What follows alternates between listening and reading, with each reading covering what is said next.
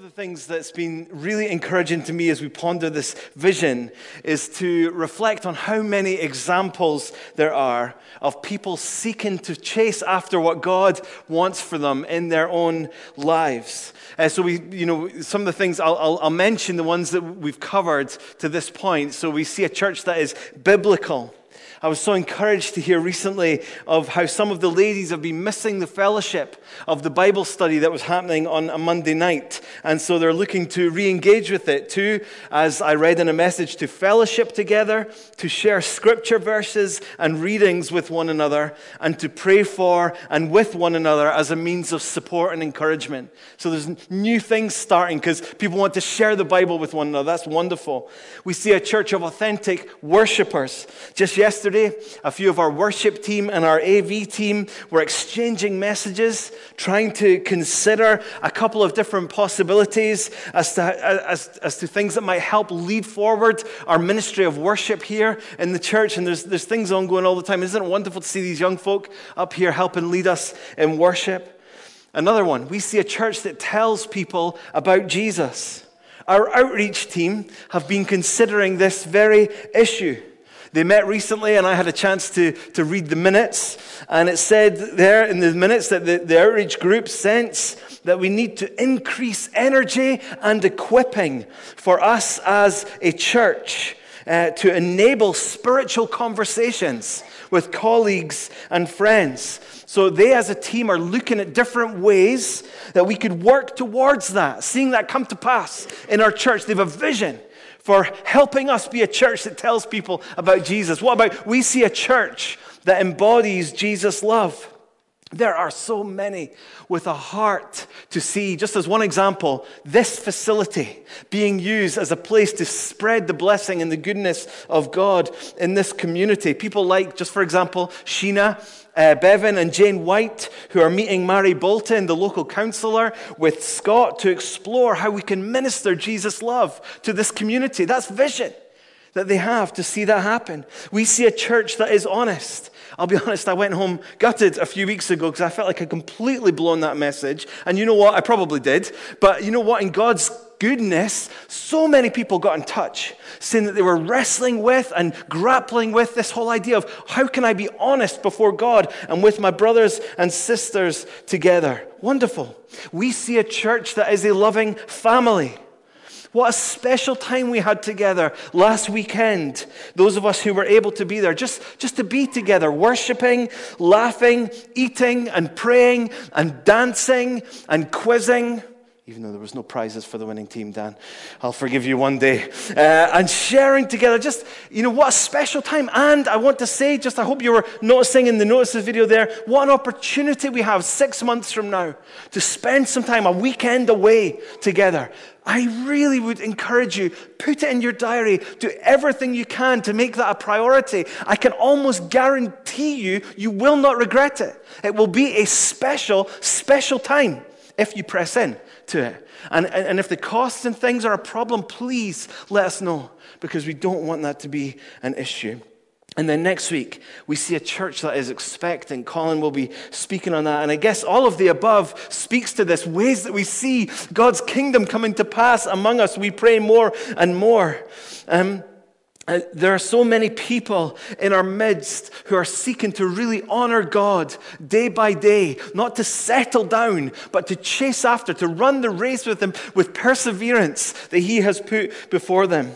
One of the things that we do in Hillview elders meetings is we very slowly go through the membership list. I call it as a prayer because we go from A to Z and Z to A uh, through our membership list. So if you're like in JKL, you've maybe not been contacted yet. We'll get there, I promise. Um, but we go through our members list and we just check in with folk and ask them to share some needs that we could be praying as elders for. And this was part of what we received recently from a sister in this church, and I share this with, with her permission. Praise God for his goodness and friendship. I've been spending more time with God recently, which in itself is answer to prayer, as I don't always find this easy. Honesty, right? I love it. But I've really enjoyed this time and being in his presence, and I found I've been more joyful throughout the day. Just prayer that this would continue and increase, and that I would choose to walk with him each day. Pray that God would fill me up during this time so I may be a blessing to others. Do you hear this expectancy, this vision for expectancy in this sister of ours? I am aware of all the different needs there are in the church and the many different ministries there are to serve in. I feel God has given me a heart to serve others, and I love serving in his church. So, prayer that God would equip me to serve Him in these different areas. Prayer for energy and guidance, that I would always remain humble and do it all through God's strength and for His glory. Come on, that's expectancy. Someone wanting to not just get by, but to press in to what God is doing in our midst. There is so much to be thankful for. And that's also the case with this final vision statement that I'm preaching on today. Um, I think it's going to come up on the screen. Is that right, Ian? Um, it would be wonderful. Yeah, there we go. So we're looking today at We See a Church that plants other churches. The spiel under that on the website says this We will make church planting a key strategy in how we reach out with the love and good news of Jesus. We will raise up new leaders. We will plant churches who themselves will plant churches. We will gladly accept and adapt to the resulting challenges in our sending churches. We will support those who are building the church around the world. Again, as we've said so many times, these are not things that we have achieved. these are things that we might, if we choose together, to aspire for, uh, aspire towards for, for God's sake. And there is so much to be thankful for here, isn't there? Kintore Community Church is meeting right at this very moment. Colin Ross, one of the elders there, is preaching a message probably right now about how Kintore might have a vision to be a church which is expectant. Uh, we are voting these weeks on a potential second term in eldership for Charlie Carnican. Uh, this, that is to say, the, the establishment of elders in, in Kintore, is something that we specifically prayed that God would help us with so that we could bolster the leadership there. There's a holiday Bible club running in a few weeks. There's growth in all age groups over at Kintore. There is so much to be thankful for. Thank you, Lord, for the unfolding story of your grace in this vision of church planting. But, like all these vision statements, We've talked about how uh, they're about what we're praying for and we're, we're dreaming about for the future for Jesus' sake. It'd be easy for us, wouldn't it, as Hillview Community Church, to think of church planting as primarily, perhaps solely, something that happened in the past. Or maybe something, maybe especially something that we are grappling with the ups and downs of this in this present moment. So we've, we've acknowledged a number of times over the years and again, we've acknowledged it very recently how we need greater clarity in the issue of how, how Hillview and Kintore relate. And even recently, we've been seeking God about this potential building over in Kintore, and some are fired up and excited about this. But the truth is that some are really uncomfortable, and some are very concerned about this potential step. And, and all of this is so important to acknowledge that. Yes, how much there is to celebrate, and how many things there are to currently be worked through. So, something that happened in the past, something that we're still working with just now. What of the future? Is God still leading us forward in this way? With every one of these vision statements, we said from, from the first week, Dan, Dan nailed it in the way that he framed it. He said, We will listen to the Bible, we will reflect on where we're at, and we will become who we are. I mean, you might say we will listen, linger to hear God, and live out. Three L's, Dan. Dan was, Dan was sad that we didn't find a way to put three letters all around about it together. Um, but the point is this, is that vision the point of this sermon is that vision is about where we are headed, how God is leading us, what we might see in Him, and what He might do in us to, to, to, to, for His glory in this time, in this place. Hebrews 10, verse 39, that, that we want to be a church. We are not of those who shrink back but we want to be a, people of faith who walk forward in faith. Hebrews 11:1 faith is the assurance of things hoped for and the conviction of things not yet seen. There are things not yet visible that God will create by the word of his power. Verse 3 of Hebrews 11. So, do we see a church that plants other churches in time, in God's wisdom, in his plan?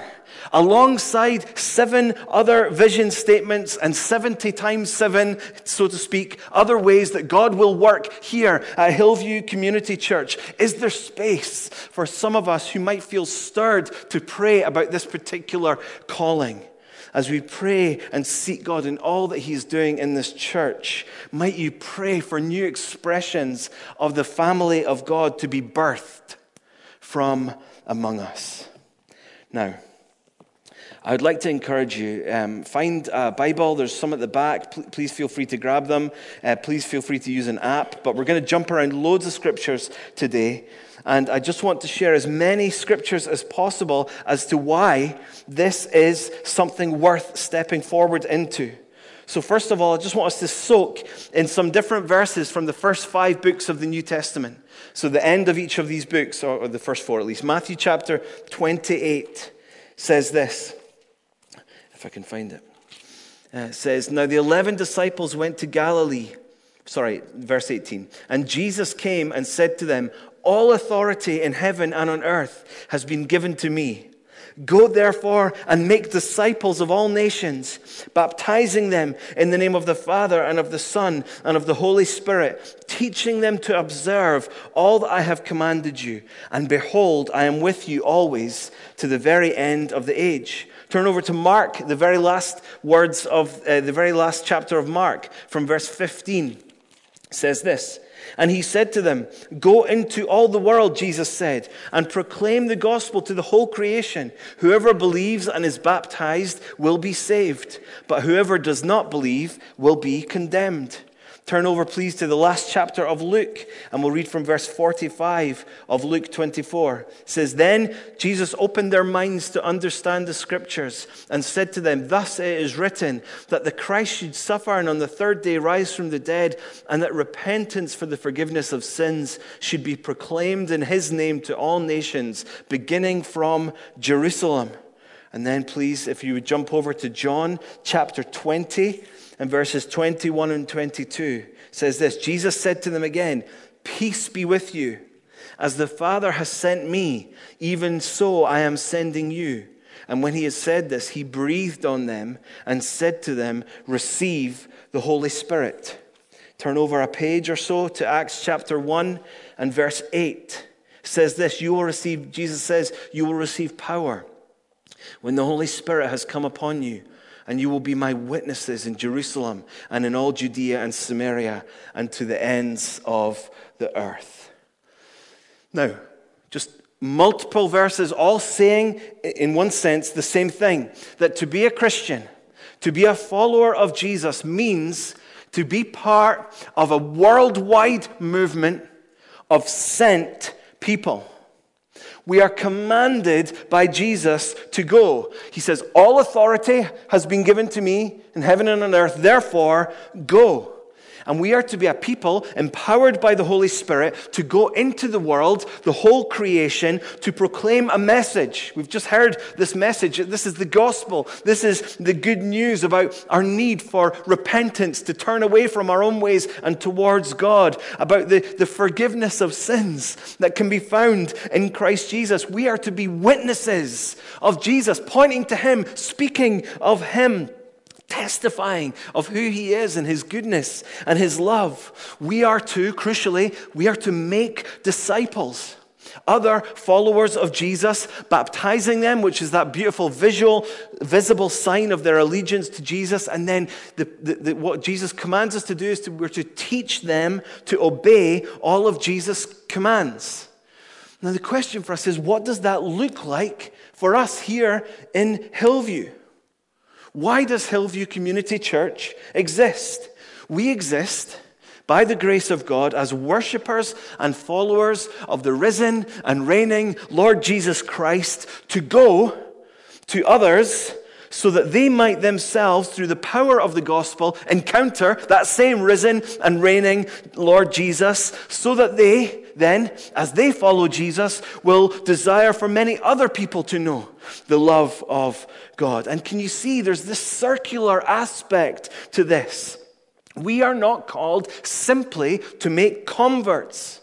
We're not called just to gather as many people together as we can who love God, who love the scriptures, who love fellowship. We're not just called to just get that together and then enjoy that for the rest of our lives. Were that God's design, we would never have heard of Jesus. The story would have ended in Acts chapter 1 with 120 people who had walked with Jesus. That wasn't what Jesus wanted. He wanted a sent people who would go to gather more sent people.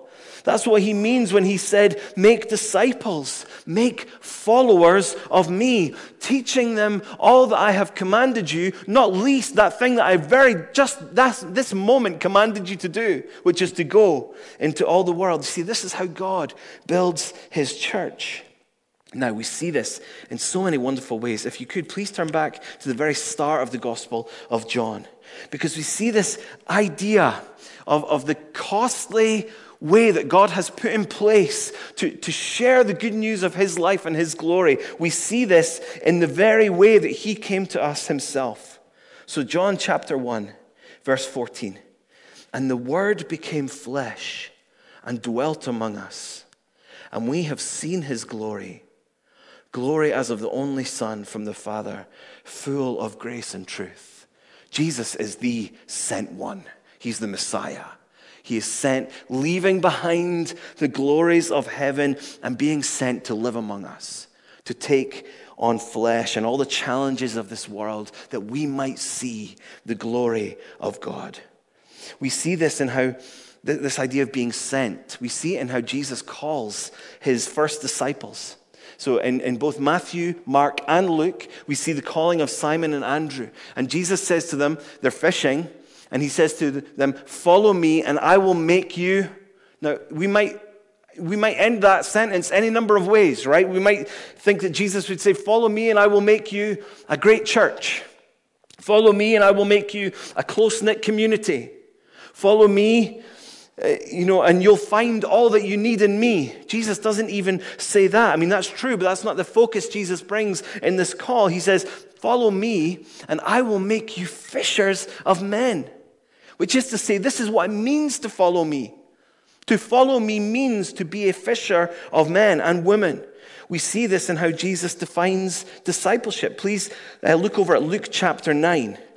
Look at how Jesus defines discipleship from verse 23 of Luke chapter 9. He said to all, If anyone would come after me, let him deny himself and take up his cross daily and follow me. For whoever would save his life will lose it, but whoever loses his life for my sake will save it. This is about the journey that God has us on, and it's how we share in that. We are to follow Jesus as he builds his church. And even later on in Luke chapter 9, a few come to Jesus and say, Yeah, yeah, Jesus, we will follow you, but just please let us get our affairs in order first. We, we, we want to honor you, but we've got a few things to sort out here. And Jesus is very clear that that's not how this life of following him works. He says, Leave the dead to bury their own dead. But as for you, go and proclaim the kingdom of God. Later, he says, No one who puts his hand to the plow and looks back is fit for the kingdom of God. May we not be a, bunch of followers of Jesus who look back. That's not what Jesus is calling us to. What's ahead? What's coming?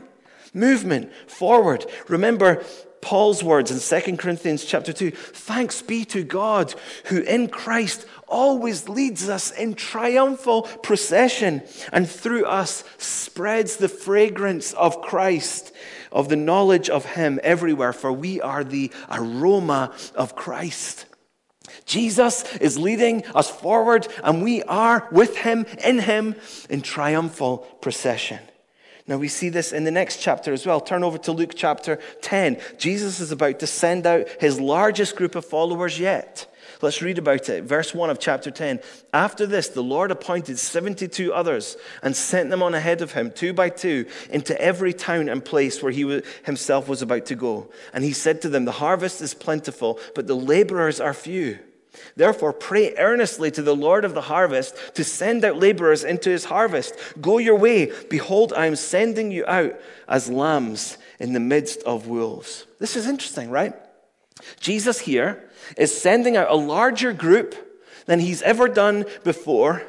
And his main thrust that he says to them is the workers are few.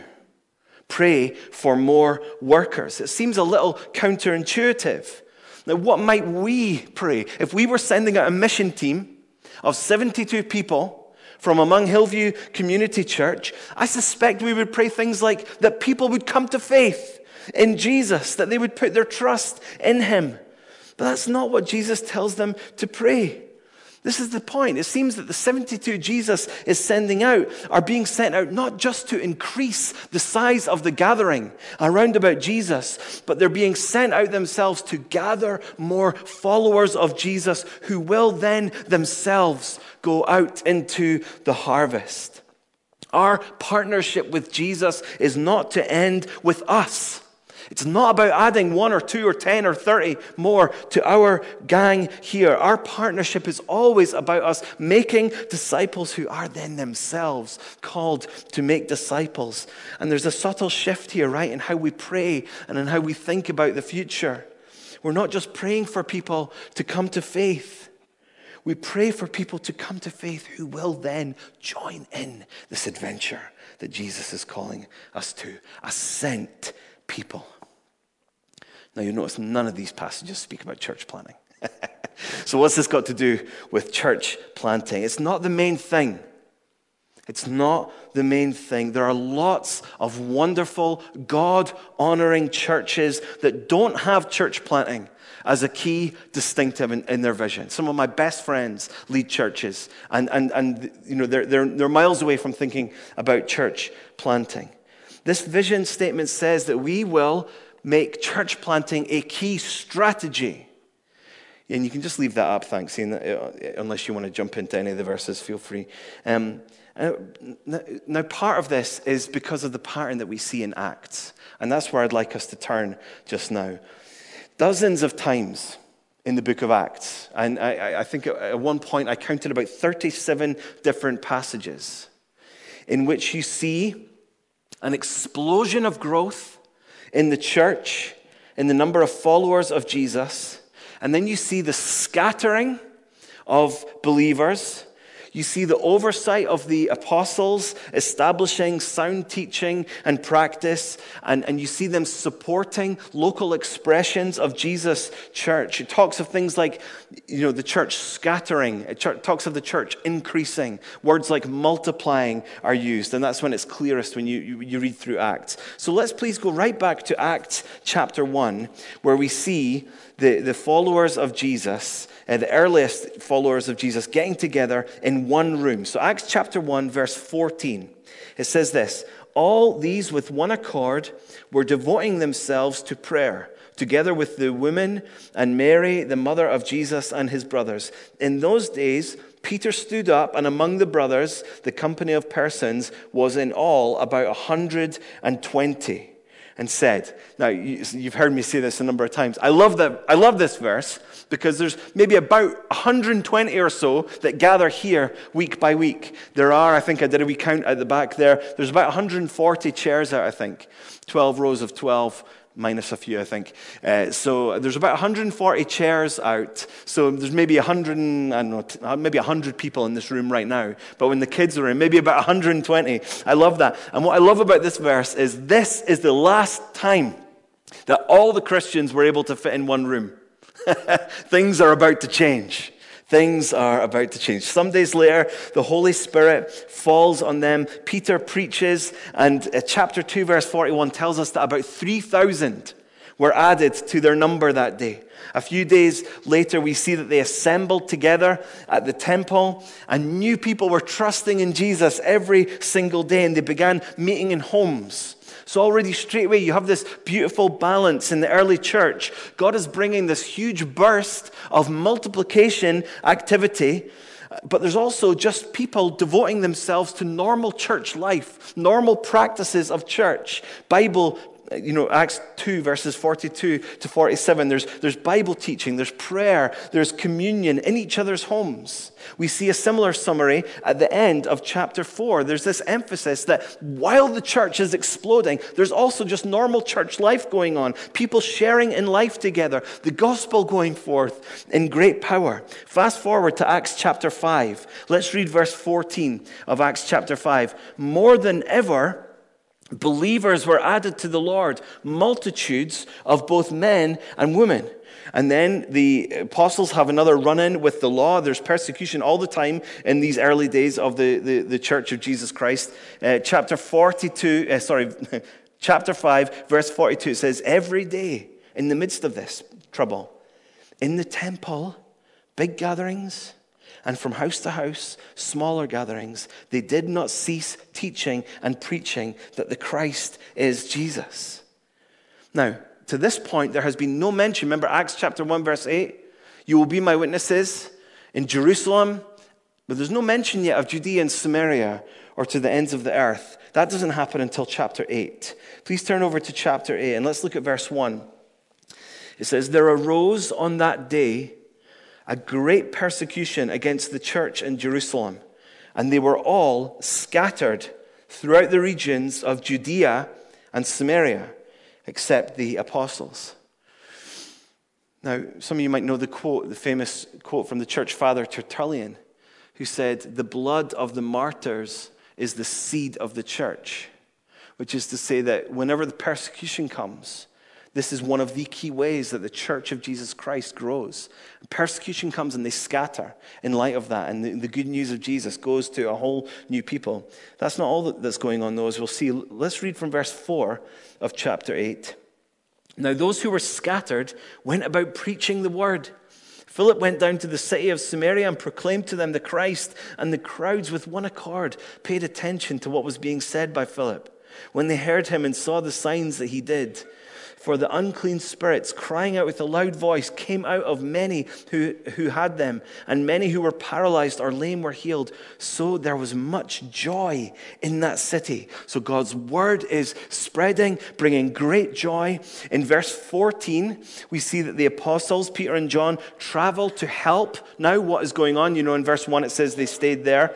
Um, not verse, yeah, verse 1, except the apostles. But now we see later on that they get involved. Let's read from verse verse 25 because we get another little indication that the church is spreading. Now, when they had testified and spoken the word of the Lord, they returned to Jerusalem, preaching the gospel to many villages of the Samaritans. So you see, God's word is going forth. Now, look, look to chapter 9. In chapter 9, we have the dramatic conversion of Saul. And then in verse 31 of chapter 9, we get another one of Luke's helpful summaries. And many of you will know this is this is a special verse for me as well. So the church throughout all Judea and Galilee and Samaria had peace. The church had peace and was being built up and walking in the fear of the Lord and in the comfort of the Holy Spirit. It multiplied. It multiplied. There's this time of peace. The church is being strengthened. There's a sense of growing in maturity, walking in the fear of the Lord. There's this sense of enjoyment of the presence of God and the comfort of the Holy Spirit. And in that, as that was happening, the church multiplied. Churches gave birth to churches, which gave birth to churches. Laborers were sent to make more new laborers for Jesus. Now, in Acts chapter 10, we have one of the most remarkable moments of salvation history. Up until this point, all the believers, bar a few exceptions along the way, all the believers had been Jewish people. Then, as God works in the life of Peter and Cornelius, Peter ends up saying this. Look at verse 34 of Acts chapter 10. So Peter opened his mouth and said, Truly I understand that God shows no partiality but in every nation, anyone who fears him and does what is right is acceptable to him. And now, friends, the possibilities are endless. This is no longer going to be confined to one geographic place. This is huge. This is what God promised Abram back in Genesis chapter 12 that through you, Father of nations, will come one through whom all the nations of the earth will be blessed. This is what Jesus continually pointed to that there were sheep from another fold who needed to be welcomed in, people from all nations welcomed to the kingdom banquet. It's what Jesus, is what got Jesus into a lot of trouble when he was preaching. And now this is coming to pass. The Holy Spirit falls just like he did on the day of Pentecost. People are baptized, and Peter goes up to Jerusalem to tell the other believers the news. Look at chapter 11, verse 17. If then, Peter's now sharing this with the church in Jerusalem who are struggling with this moment. He says, If then God gave the same gift to them as he gave to us when we believed in the Lord Jesus Christ, who was I that I could stand in God's way? I love it. God does this. Let's not stand in his way, right? Verse 18 When they heard these things, they fell silent and they glorified God, saying, then to the Gentiles also, God has granted repentance that leads to life. This is so significant, not least for us here today. I don't know if we have any Jewish brothers and sisters among us. If we do, I'm thrilled. Let me know. Welcome. But I think for many of us, this moment is so crucial because to us also, to us also, God has granted repentance that leads to life. We should fall silent we should give glory to God. And then in verse 19, we hear that the church is continuing to spread to new areas. Now, those who were scattered, again, because of the persecution that arose over Stephen, traveled as far as Phoenicia and Cyprus and Antioch, speaking the word to no one except, speaking the word to no one except Jews. Sorry, I'm just going to keep going. The point is, the, the, the, the good news is spreading, going forth. Verse 20. But there were some of them, men of Cyprus and Cyrene, who on coming to Antioch spoke to the Hellenists, also preaching the Lord Jesus. And the hand of the Lord was with them, and a great number who believed turned to the Lord. Now, listen to how the church in Jerusalem responded to this. Verse 22. The report of this came to the ears of the church in Jerusalem, and they sent Barnabas to Antioch. When he came and saw the grace of God, he was glad, and he exhorted them all to remain faithful to the Lord with steadfast purpose, for he was a good man, full of the Holy Spirit and of faith, and a great many people were added to the Lord. So here you see, this is not just persecution. Now there is strategy. Now there is intentionality, pro, people being proactive. You have this wonderful move of God. It started because of persecution, but the church are not put off because of that. And when the somewhat established church in Jerusalem hears of this, they know that they need to send support. So that's what they do. Verse 25. Um, Barnabas went to Tarsus to look for Saul, and when he had found him, he brought him to Antioch for a whole year. They met with the church and taught a great many people. And in Antioch, the disciples were first called Christians. So, yes, there is a reactive aspect to this. Did the church in Jerusalem have a vision to plant a church in Antioch? Well, maybe, but there's certainly no mention of that. Did the church in Jerusalem have a vision to send away one of their best encouragers, Barnabas? Well, we don't know, but that's what happens here. The church is responding to what God is doing, and they're choosing to work together for the sake of the kingdom of God, keeping an eye on the circumstances of the, of the moment of that day, and then responding appropriately. And this, friends, is something that we see again and again in the New Testament. The apostles sending encouragers and teachers around the various churches as the need arose for encouragement, oversight, teaching, resolution of issues. Letters were written, not just to a single fellowship, but to groups of churches. Galatians, to the churches in Galatia. Churches sending gifts to one another, sharing resources. This, this is what happens in, in the last verses of chapter 11. You can glance your eyes there if you like. Uh, this newly established church will send a gift back to Judea in light of a famine that is happening. We see it in Romans 15, we see it in 2 Corinthians 8 and 9, and elsewhere. So there's this idea of the church not just cut off in their own little place, but working together. And God calling on his people proactively to go and to get involved. We see at the end of chapter 12, then, Barnabas and Saul return back to Jerusalem. In verse 25, the last verse of chapter 12, interestingly, it says that they had completed their service. But then, in the first verse of chapter 13, they have this moment of worship, fasting, and prayer. And it's identified that it's time for them to go again time for them to be sent off again. Look at verse 13, uh, verse 2 of chapter 13. While they were worshiping the Lord and fasting, the Holy Spirit said, Set apart for me Barnabas and Saul for the work to which I have called them. Then, after fasting and praying, they laid their hands on them and sent them off.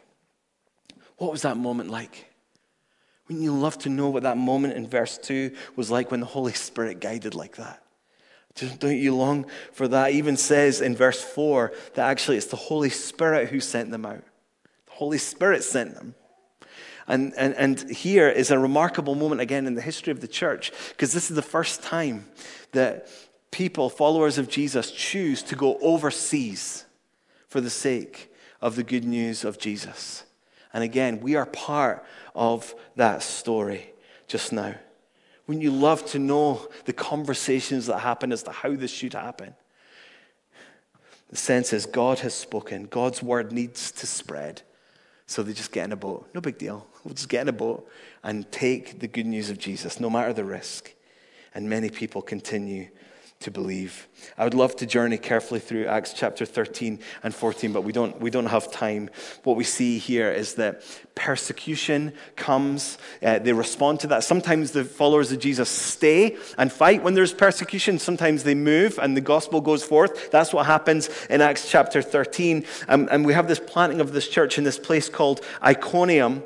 And then they, they flee because persecution comes. And eventually, um, Paul and the apostles return back to Iconium. And the question is, well, what has become of the church then in Iconium? So they've planted this church, they've established this church, they're away from it for a period of time. And then just look w- w- with me, would you please, uh, chapter 14, uh, from verse um, 19 of chapter 14, just to see how churches are planted, yes, but what happens to them? How are they to continue on? So, uh, verse 19 says, When the disciples gathered about him, he rose up and entered the city, and on the next day he went on with Barnabas to Derbe. When they had preached the gospel to that city and had made many disciples, they returned to Lystra and to Iconium and to Antioch. We've just heard about this. Strengthening the souls of the disciples, encouraging them to continue in the faith, and saying that through many tribulations we must enter the kingdom of God. And when they had appointed elders for them in every church with prayer and fasting, they committed them to the Lord whom they had believed.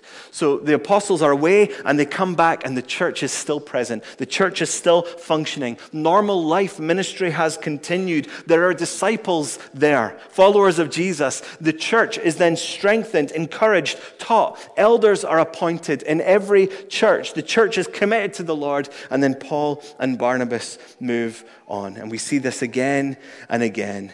Paul and the apostles spending time with these churches, making sure that they're established, sometimes settling disputes and then moving on. In, in, chapter 17, the church is established in Thessalonica, and in the following chapters, they're established in Athens, in Corinth, and Ephesus, and so it goes on until the present day. Aren't you glad, friends, that the church multiplied as it did, spreading from Jerusalem? to Judea and Samaria and spreading almost to the ends of the earth. That work is not yet finished. There are many people groups who have not heard the name of Jesus. But the church spread to Britain and to the United States. And from there in 1978, from the US back to Aberdeen, as International Baptist Church was established. Then we think about the path that God took us on in the replant in 2011. We think about the planting of Kintore Community Church. And the question is, what's next? You've heard me mention this quote from Ed Stetzer before. Don't let your church become a cul de sac on God's Great Commission highway. God's kingdom is going forth. Don't let your church become a cul de sac on that highway. There is great need. Let, let me share some numbers with you. Since we replanted in 2011, Aberdeen City has grown by 6,000 people. Aberdeenshire has grown by over 8,000 people. So that's 14,000 new people in our area who need to know Jesus. Say, very generously, an average church size of 75 people. That's 187 churches worth of people who, just since we replanted, have been added to the number of people in this part of the world. And that does not take into account the many churches that have closed over that time and the very low numbers of believers that we're already, we were already conscious of. We've talked about 2 or 3% for a long time. Maybe it's less than that now. We are to be a sent people. Yes, making disciples here in Hillview Community Church. But in all of that, praying not that we will just increase the numbers here, but that there would be an increase in the degree of our sentness for the sake of Jesus. It's challenging now, isn't it? Kintore has taken a lot of time and effort and attention. You know what? Baby number one is always like that.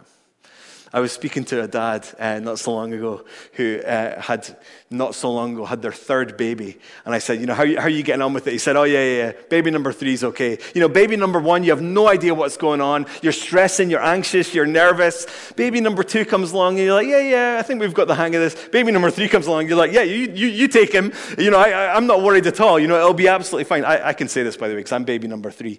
So uh, I'm not sure what that said. Maybe I didn't turn out so well after all. Who, who knows? But the point is this, is that it's, been, it's challenging. You know, it's been, it's been tough figuring out how to make Hillview work and Hillview and Kintore work. The question is can we push through over these next few years to see what God has for us? It won't always be so confusing and so difficult. God will grant us wisdom. He'll help us figure out the right structures and guidance and timing to know what's best. We just need to have a heart that would say, God, are you sending me? Yes, you are sending me. Are you sending me to a ministry here in Hillview? Are you sending me to a new chapter of grace in this place? Or are you sending me, us out, maybe who knows, back closer to where I live, closer to where I work, to establish a new community of faith for your sake? What is next, dear friends, on the Great Commission highway ahead of us? May we have a heart to seek God and pray that in His time, in His grace, in His plan, new expressions of the church of Jesus Christ will spring up and be birthed even through us for the sake of His glory and His praise in this place. Let's pray.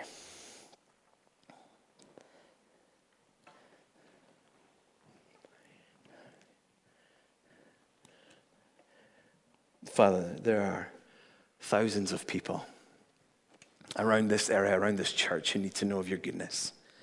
And Lord, we, we have talked in these recent weeks of having a heart to share the good news of Jesus as Hillview Community Church and share the love of Christ with this community and how far we have to go in all of that, Lord. We are so grateful for what you're doing among us. There are things to be thankful for. And, and, and yet there's still so much work to be done in cults, in Bieldside, in this western corridor of Aberdeen. And yes, Lord, alongside that, as you give people a passion and a burden for your work here, may we also have a heart to keep our eyes looking up to see where you might call us to send 5, 10, 20 people. And Lord, we pray that it wouldn't be a, a thing of distraction. It wouldn't be a, an, an either or. We pray it would be a both and. We pray you'd forgive us for the ways that we've stumbled and got it wrong in the last years as we've sought to honor you in, in Kintore and, and what you've called us to there. We need your wisdom, God. We need your wisdom. And Lord, we need unity together. Um, these are not easy, straightforward things, and we would love to know that guiding of the Holy Spirit that we read about there in Acts, where, where you just make things clear for us how we need you. Lead us on, we pray. For your sake, God, all of this, help it be for the glory and the praise of Jesus Christ, our King. lead us on, we ask. Amen.